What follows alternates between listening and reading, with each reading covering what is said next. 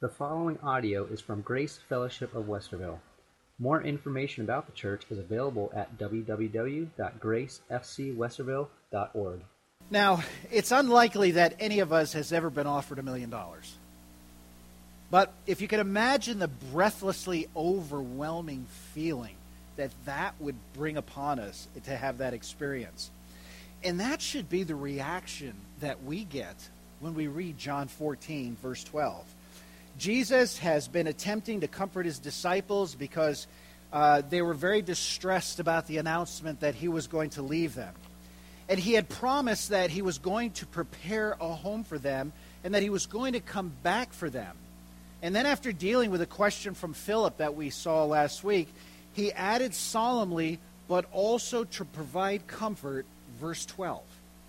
He said, Truly, truly, I say to you, Whoever believes in me will also do the works that I do. And greater works than these will he do because I'm going to my Father. So the question we have to deal with this morning is greater works than Jesus? Seriously? That's the promise. But, but when we think of, of the promise, it seems almost real, unrealistic. Because Jesus has healed the sick, he's calmed the sea, he's fed the 5,000 with a few fishes and a few loaves. We cannot do these miracles. But if that's the case, how could Jesus have said that we will do greater things? So, what kind of works are we talking about here? There are only two approaches to this verse other than saying that Jesus was simply mistaken. The first takes it as referring to miracles, but then limits the reference or seeks to explain why such miracles are not done today. The second refers to a different work entirely. Some who take the verse as referring to miracles find a suppo- supposed qualification in the word faith. The promise is only for those who have faith in Jesus. And since we don't see these miracles today of people being raised from a grave, or people walking on water, or stilling storms, we can conclude that we don't have enough faith. Or our faith is simply lacking. It is enough to reply, if this is the case, that since we are to do greater works than Jesus works, it would be necessary for us, according to this interpretation, to have greater faith than Jesus. And, and that's clearly impossible. And besides, Jesus didn't say anyone who has faith in me with a sufficient degree of faith, or even anyone who has intense faith. He merely says anyone who has faith in me. And that would include all Christians. And that's why we read in Matthew 17, verse 20, that even faith of a mustard seed is all that's required. So we're not talking about this overwhelming power of faith that just powers over overwhelms things in life. Others recognize these truths but seek to limit the verse by applying it to the apostles only. They did miracles. So consequently, this was a fulfillment. And many commentaries even take this, this route. In fact, one popular writer, uh, Arthur W. Pink, he writes, Some have understood this to refer to all the genuine followers of Christ, but this is manifestly wrong. For there is no Christian on earth today who can do the miracles which Christ did, such as cleansing the le- uh, uh lepers, or giving sight to the blind, or raising the dead. And this is from the grave, not somebody who, who flatlines in a, in a, in a uh, uh, uh hospital. This is further attested to in Hebrews 2 1 through 4. Therefore, we must pay much closer attention to what we have heard, lest we drift away from it. For since the message declared by angels proved to be reliable, and every transgression or disobedience received a just retribution, how shall we escape if we neglect so great salvation? It was declared at first by the Lord, and it was attested to by those who heard while God also bore witness by signs and wonders and various miracles and by gifts of the Holy Spirit, distributing according to his will. So these signs and wonders were to prove the message of the cross, the message of Jesus Christ, before the scriptures were canonized into the Bible. People had to know that what they were saying was true and there was power in the message.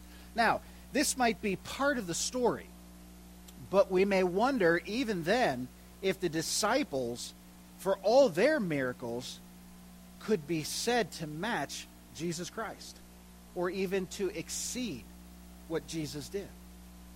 So let's look at spiritual works then, and let's look at this from a different perspective. Here, we are helped by the knowledge that God does not look at things as we do, and therefore certainly does not share our view of what constitutes greatness. Why, for instance, should a physical miracle be considered great at all? Why should this be the thing Jesus refers to? One clue we get comes to us from Luke chapter 10. In this passage that gives uh, Christ's response to the disciples after they had returned from a successful trip, and they returned and they said in Luke chapter 10, verse 17, Lord, even the demons are subject to us in your name. They were excited because of tremendous things, casting out demons and the miracles they were performing. In other words, they were thrilled that they were able to cast out devils in Jesus' name. But look at what Jesus says in Luke chapter 10, verse 19 to 20. Behold, I have given you authority to tread on serpents and scorpions, and over all the powers of the enemy, and nothing shall hurt you. Nevertheless, do not rejoice in this, that the spirits are subject to you, but rejoice that your names are written in heaven. So, do you understand the emphasis of what Jesus is saying, where the real joy should be, the real power, the real miracle? It's not just in performing things, it's the fact that your name is written in the eternal book of life. That's the greater thing. So here Jesus explicitly weighs the value of physical miracles over against uh, and, and uh, against the, the, the actual salvation. And if that is so in Luke 10, then why wouldn't it be so in our text here in John chapter 14?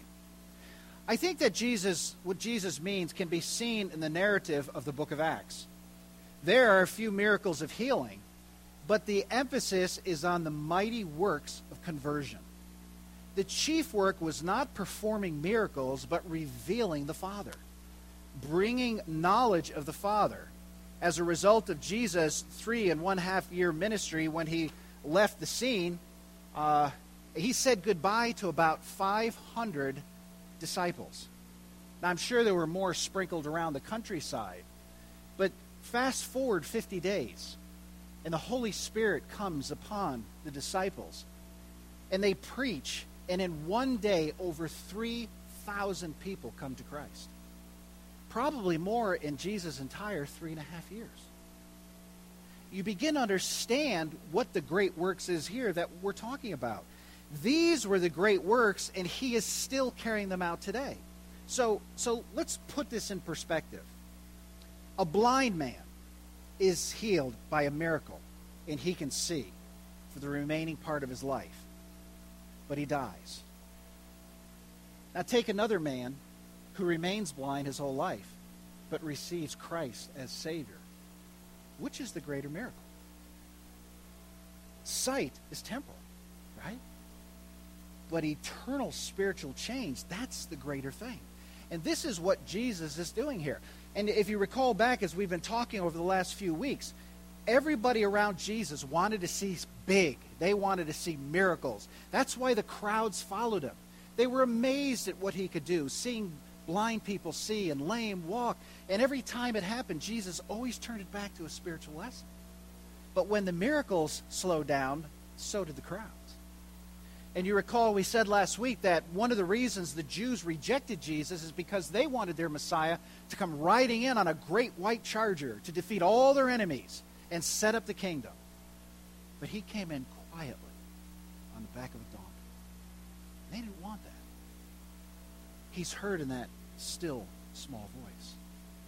And yet today, we put such a high emphasis on physical miracles, as if that's what we're all about. What we're all about is the saving of souls. And what Jesus is emphasizing here is that what the church ought to be about is not miracles in physical sense, but the miracle of a changed life. The miracle of a heart won to Christ. And as you and I move into 2015, what greater way to move in knowing that we are empowered by the Holy Spirit to do these works? To bring people to Christ, to bring them to a saving knowledge of Jesus Christ. So, quickly, let me summarize this portion here. The works Christ refers to are spiritual works, primarily the work of regeneration that takes place when the gospel is proclaimed through the power of the Holy Spirit. That the word the word here, things or works, rather than signs or miracles, is used. Also, that the phrase, the greater works that these will he do, because I am going to Father, in the literal translation, the word things or works isn't there. It literally says, um, and greater than these will he do, because I'm going to the Father. So the point is simply that Christ, that we will do greater things than Christ because A, he's sitting at the right hand of the Father interceding for us, and B, he sent the Holy Spirit to dwell within us to empower us to do the things he's called us to do. Every person in this room who has trusted Jesus Christ as personal Savior has been given a mandate to preach the gospel. Okay? Number two, the reference in this verse is to every Christian. And for this is the only possible meaning of the phrase whoever believes in me. This does not mean that every Christian will have the ability to be a great evangelist. There are diversity of gifts for sure. But it does mean that the testimony that leads to conversion of any individual is greater in the Lord's sight than any physical miracle. Again, physical miracles are temporal. The goal ought to be the eternal miracle of salvation. That miracle is temporal, salvation is eternal. And the combined efforts of God's people in this area is a major, major victory. And it will be and it will lead to major victories in Grace Fellowship Church in 2015 if we will all embrace the call that God has laid on our hearts. And that's the beauty. Because it's not confined to a select few. It's not confined to the preacher. It's not confined to the deacons or the elders. It's not confined to Sunday school teachers. It's for every person in this room who has accepted Christ as Savior. Now, you may say, yeah, but Craig, I, I can't talk people. I mean, I really struggle, and, and, and I get that. I really do. But never underestimate the power of a surrendered life. Because when you surrender your heart to the will of God, He will do things through you that you can't explain. He will do things through you because, after all, He's the one doing it. Right? You and I don't save anybody, the Holy Spirit does. We're simply the lips that He uses to get the message out. So be strong in your faith. Have the power in your heart to read the Word of God and understand that when the Holy Spirit was given to you, He was given to you explicitly to empower you to walk with Christ. And that's another amazing thing. When you accept Christ as Savior, you get all of the Spirit you're ever going to get. You don't have to wait for some extra filling or extra thing. No, no. You get Him all right up front. You know what happens a lot of times? is that there comes a period of time in people's lives when it's time for you to be used. And the Spirit will move in a different way. Or there are times when you finally quit living your life your own way and surrender the Spirit, and amazingly, the things start to happen. That's not some extra filling. That's you getting out of the way to let Him do what He had ordained to do in the first place. So the power and the ability to walk with God is so real for each one of us. And just imagine walking into 2015 with a church full of people sold out, emptied of themselves, filled with the Spirit to live for Him. What could possibly happen here this year? I mean, the sky's the limit. So let me give you four conditions, though, because all of this sounds good, But there are four conditions that are necessary for you and I to really grasp what we're doing. Uh, the promise of Jesus in John 14 12 is a very great promise. And it is an awesome promise because it applies to all of us. So here are the conditions. Number one, we must have faith. We must have faith. Jesus begins the sentence by saying, Whoever believes in me. This literally means anyone who has faith in me. In other words, if you believe me and the words that I say, you will do the works that I have ordained. What I have to say now is for my followers. Is Jesus your Savior? Have you trusted Him for your eternal life? Have you let go of your own strength and allowed Him to take over in every area of your life? Without a full surrender, we are destined to flounder. John 15, 7 says, If you abide in me and my words abide in you, you'll ask whatever you wish, and it will be done for you. And then he goes on to say after that, In this is my Father glorified, so that my children bear fruit. So when you and I are praying to bear fruit, that is a prayer request that is guaranteed to be answered. Because when it's answered, God is glorified. And that's the whole purpose, right? So it's not that complicated. It's not that difficult. It's merely allowing the Spirit of God to take over so He can be glorified. And that's when you and I can understand what John 15, 7 was talking about. Abiding in Him, His Word abiding in you. Ask what you want because those prayers will be led by the Spirit. They'll be born in heaven. Number two, we must pray. This is part of the theme we will be developing next week. Notice verses 13 to 14.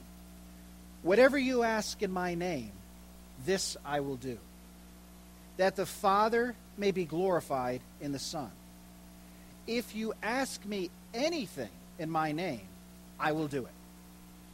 Praying is a condition for doing the mighty works that Jesus talked about earlier.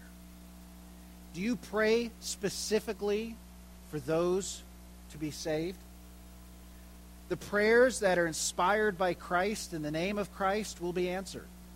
That's why we give over ourselves to the Spirit, to allow the Spirit to pray through us. We emphasize this a lot on Wednesday nights when the folks come together corporately to pray.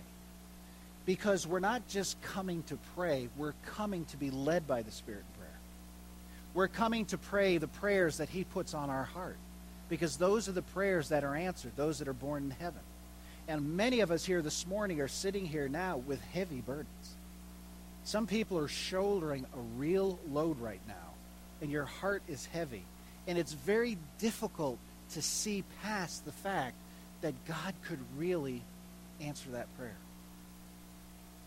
But the Word of God is clear that when you surrender it to Him, He will move. And it's through faith and prayer that He moves.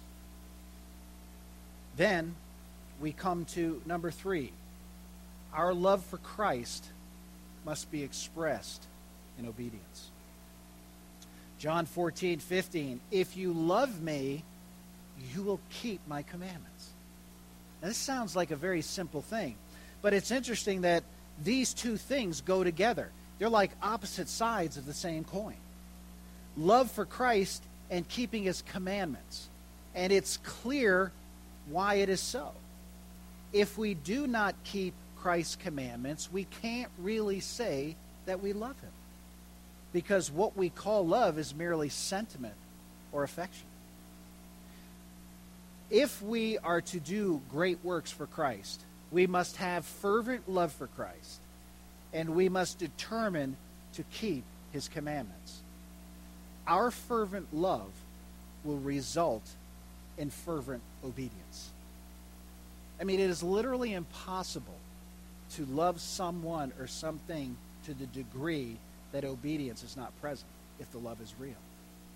And that's what we're talking about here. If you love me, he says, keep my commandments. Number four, we must be empowered by Christ's own spirit. John 14, 16 through 17. And I will ask the Father, and he will give you another helper to be with you forever. Um, let me just stop there for a second. Because Jesus calls the Holy Spirit a helper. How many of you need help getting through this life? Right? Well, we all do, okay? Jesus said, He said very clearly, and I will ask the Father, and He will give you another helper. So, disciples, I'm leaving you. I'm going to heaven. While I'm there, I'm going to be preparing a place for you that when I come back for you, we're going to be there together. But in the meantime, I'm going to send a helper. I'm going to send someone who will work in and through you to lead you into all truth. That's an amazing, amazing thing to realize. I will give, uh, send another helper to be with you. Verse 17, even the Spirit of truth, whom the world cannot receive, because it neither sees him or knows him, you know him, for he dwells with you and will be in you. So if you're here this morning and you name the name of Christ, that Spirit is dwelling inside you right now. And what Jesus is telling these disciples is when that Spirit comes, obey it. Resign yourself over to the Spirit. Let the Spirit live through you. Let the Spirit of God guide you into all truth. That is an amazing formula. Simple, yes. Difficult, yes. Because it battles with our flesh. But the reality is, when you and I yield to that Spirit, then God's in control and He will guide and govern us through every situation. In one sense, the, uh, the presence of Christ's Spirit is involved in all we've been speaking about previously because we cannot believe without the Spirit.